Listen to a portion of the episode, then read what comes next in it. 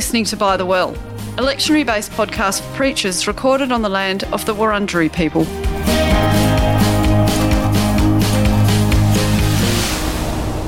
Hello, everyone. I'm Fran Barber. And I'm Sharon Hollis. Welcome, Sharon. Sharon's been a guest on By the Well before, a co host. Um, Sharon is a minister in the Uniting Church in Australia and the president of the Uniting Church in Australia at the moment. So thank you very much for coming back to join us on By the Well. Pleasure to be here, Fran. I'm looking forward to talking about the texts with you. Yeah, so this week we are here doing Advent 4. Uh, and Sharon and I are going to focus particularly on Luke 1, 46b to 55, and Luke 1, 26 to 38. That was around the wrong way. The first reading in the Magnificat is um, in place of the Psalm, and um, the Gospel is Luke 1, 26 to 38. And we are likely to have a brief foray into the second Samuel re- reading, uh, which is 2 Samuel 7, 1 to 11, and verse 16. Um, and maybe into Romans, but we'll just see how we travel along and let you know if we get there. So, Sharon, let's start uh, chronologically in these readings, as in, therefore, with the gospel.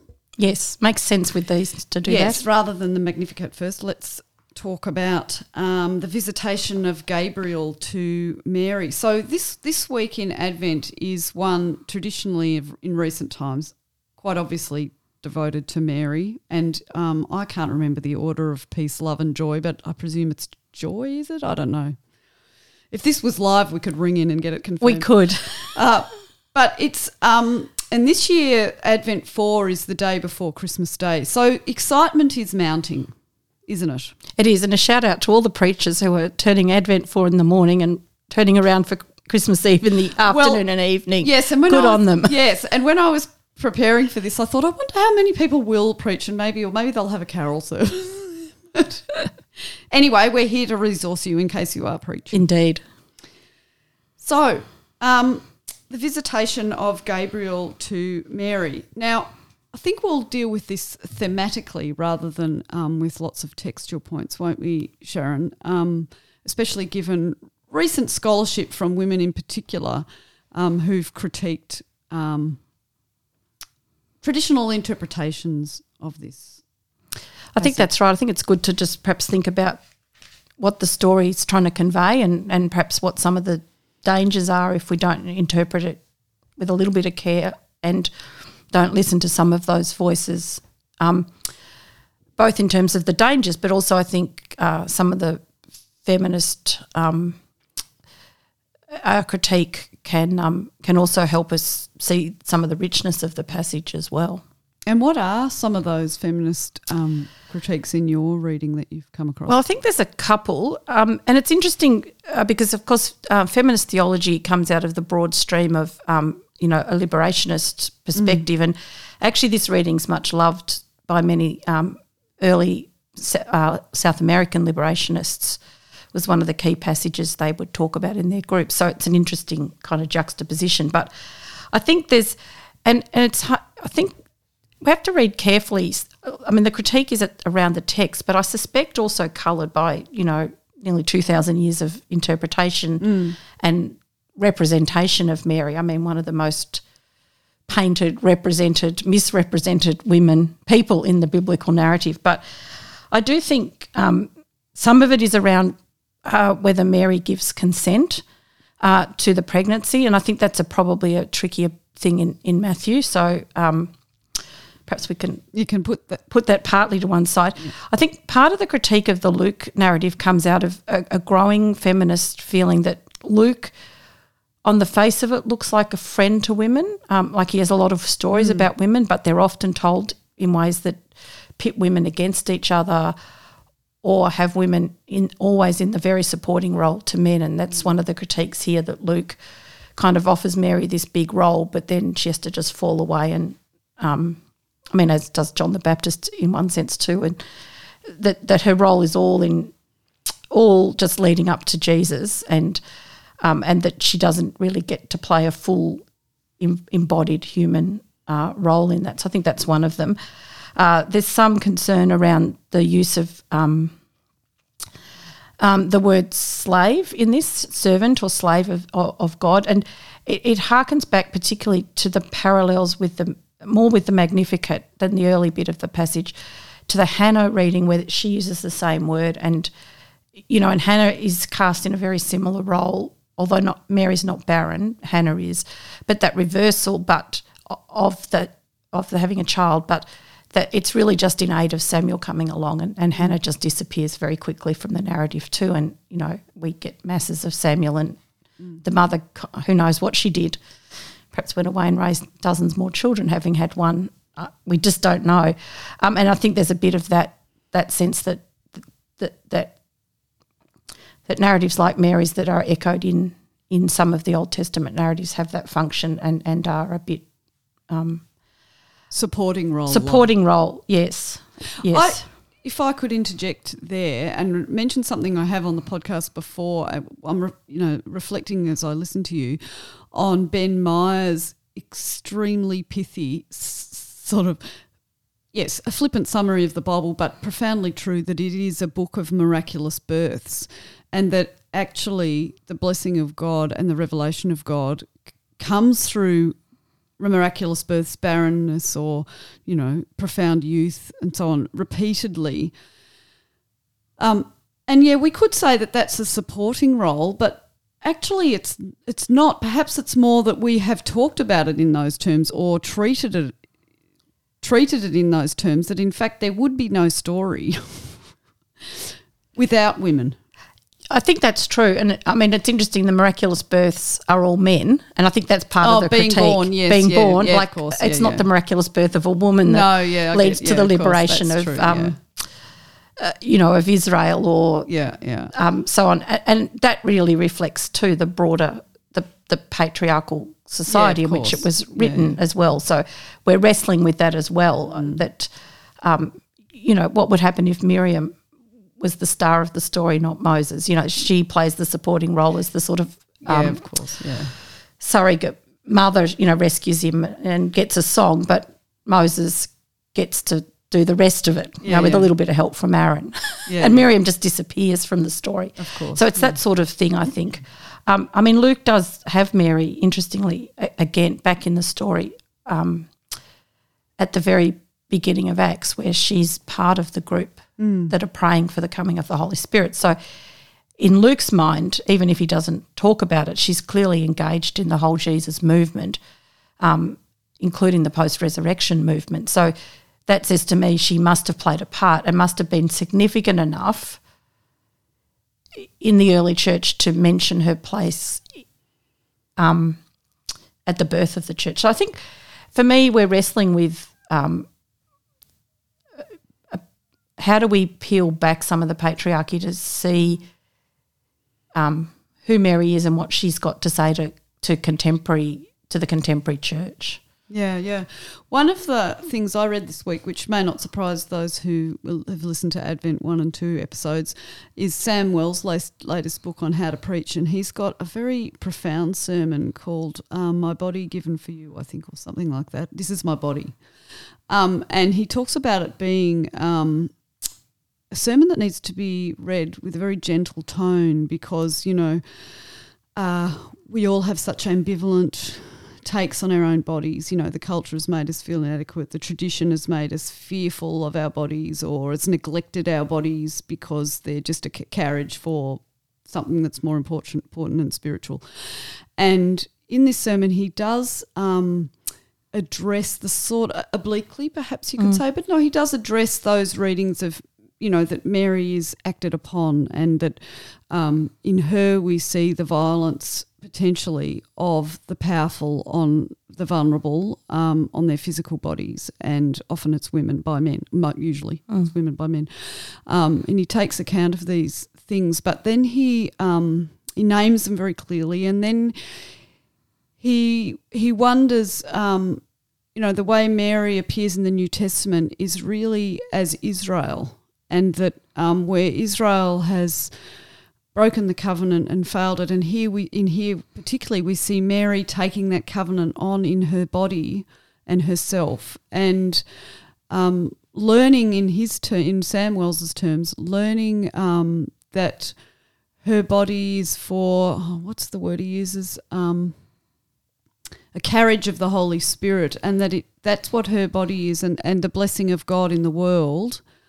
And we learn that that is actually our that's that's what we're here to do too. The blessing, you know, the carriage be carriages of the Holy Spirit, which you know, you could stop there and go, well, that's all very interesting. But the way he eloquently describes how that might be in our day to day interactions, in our mighty political acts, you know, somehow to me that that frees the way he deals with it. Um, as I say, takes account of these political and historical feminist critiques, but leaves Mary um, central and crucial and profound in our discovery of our own discipleship here. That um, I haven't read the sermon, so um, but that phrase "carriage of the Holy Spirit" is an arresting one, and mirrors in a sense, you know, because they're. I mean, part of the problem with Mary is the what what builds up around her. You know, like it's really hard just to encounter her in the in the Bible narrative these days. So you know that massive debate that went on in the early centuries about how to name like what her title was, you know, and, and the Orthodox fall on Theotokos, the the God bearer, the one who bears God, which the carriage of the Holy Spirit is perhaps a more poetic way of thinking about that. And um, I mean, I do think for all the problems that are there in the text, and they are bound to be there because of the very context in which it's being written. The notion that um, salvation enters the world through the body of a woman is a powerful one, um, and one that then does force us to really wrestle with well, what does if we don't almost deify her, but but really accept that she leave her in a sense in a good way as a human being, well then what is that model for us? What does it mean to be a carriage of the Holy Spirit, a bearer of God? I think that is a pressing question and in a way, if you've got the time, you know, in a very busy day on on, this Sunday to actually read both the Annunciation and the Magnificat, you know, the Magnificat almost answers that question or offers an, an one way of answering that question. What does it mean for us? What does it mean for Mary? How does she understand?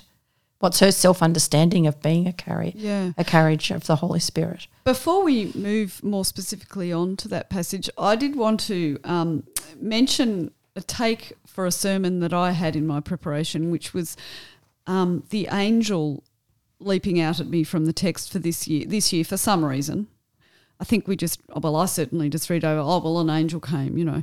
And I decided I'll look up a dictionary of biblical imagery around angels. And it went for three solid pages and um, listed all the many Old Testament, you know, Hebrew Bible references to angels. And really, I just thought, especially if you could tie it into somehow that very pithy Romans reading this week about the revelation of the mystery, you know, you're not revelate you know yeah the revelation of the mystery is a funny term but um but that these angels are agents of god and are not cute baby things that are um, endearing that actually as we see in the text anytime they appear do not be afraid is the first thing people are told when an angel appears um, and that in Revelation and in uh, oh, a couple of places they're actually agents of Satan. You know, so there's there's real grit here, and um, Fleming Rutledge also talks about in a sermon in her book on Advent. Um, there's a depiction of angels carved into the door at Köln Cathedral in Germany, and the shepherds are recoiling in horror at at their appearance. So I thought if you've been through Christmas 11 times or more and, um, you know, you've got a community who would respond well to this, some sort of an exegetical sermon com- coming out of what angels are. And one little tidbit that I learnt that's really interested me was the EL in the names Gabriel and Michael when they are named is Hebrew for God. Mm. So I don't know. I just, that's just do that do with that what what you will or not. Burst the bubble of every small child dressing up as an angel in the afternoon. Well, yes, yes, you might. That, like I said, you would have to choose wisely depending on your community. Uh, if there are any dressed up angels, perhaps don't. Someone did comment in relation to Mary that one of the problems we've done is that in nativity plays, Mary is often the least voiced character, Yes. and people choose to be angels or shepherds because they get more action. So, I mean, I think that's an like that's an interesting thing, and and to actually really wrestle with the angelic present, like what does the announcement of God mean in your life? Why do they constantly need to say, "Don't be afraid"? Yeah, I think that that would be a really um, poignant sermon focus. Shall we move to the Magnificat, which is Luke uh, 1, 46b to 55.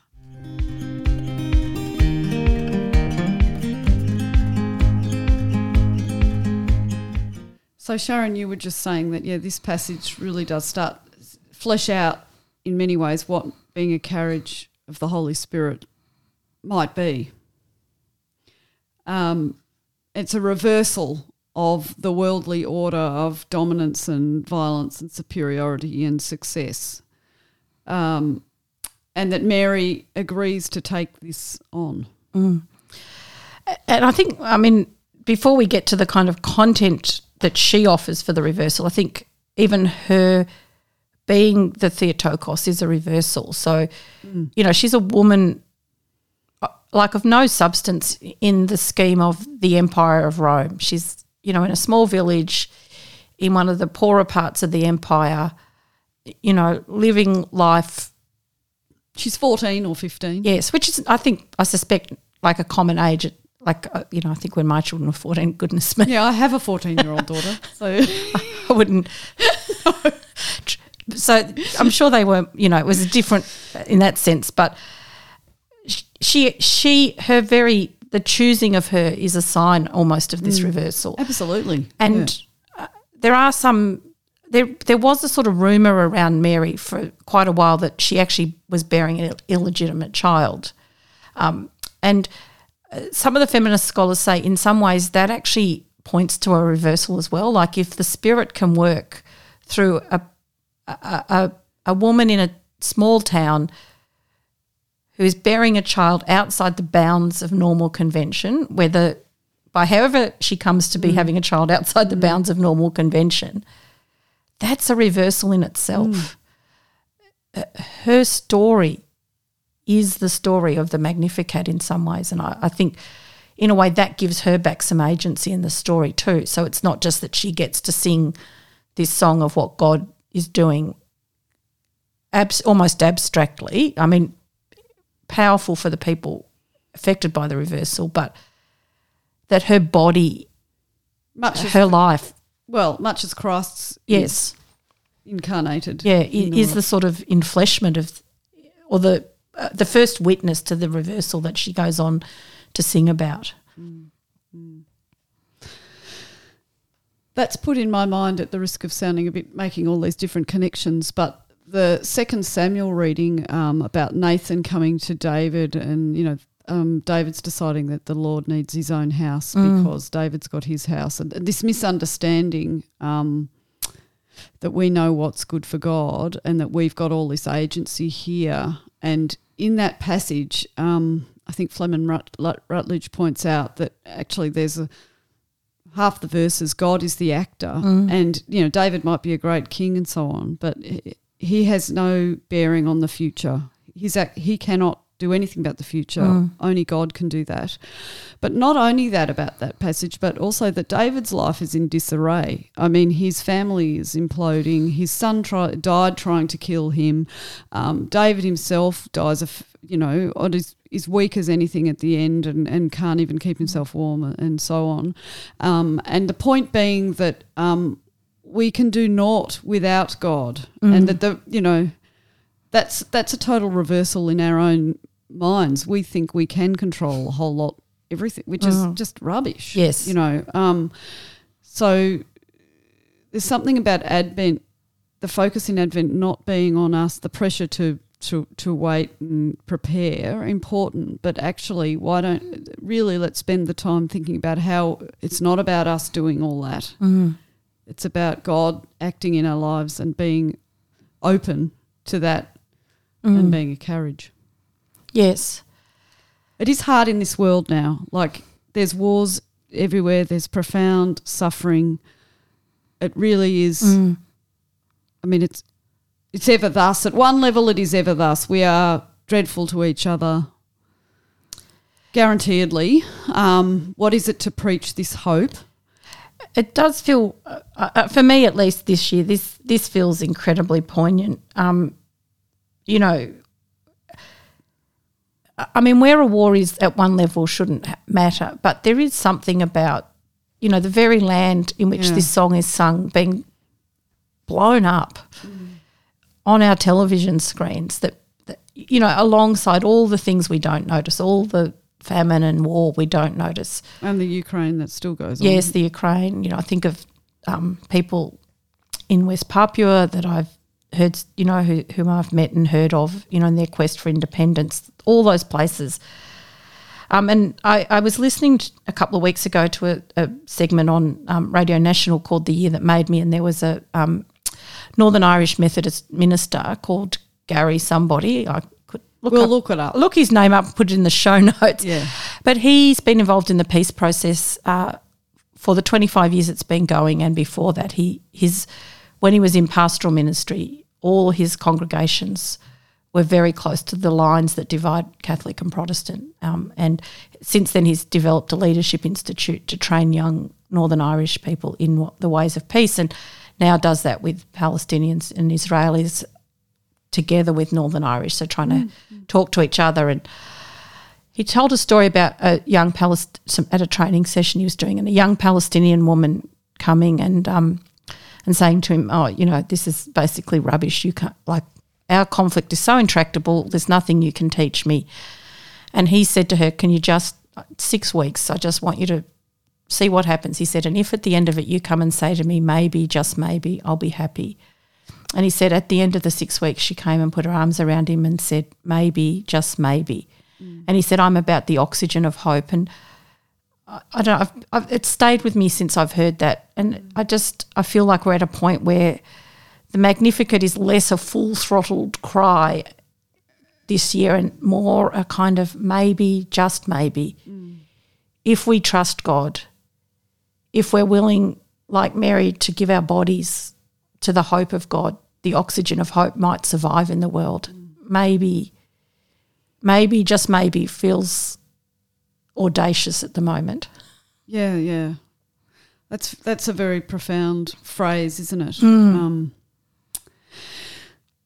and thinking about uh, Mary facing this, you know, uh, fearful. She's told not to be afraid, but there's something about her embodying paradoxically a fearless fear, um, mm. which is, I think, also does capture that what what what what that man Gary and, mm. and the Palestinian woman are getting at.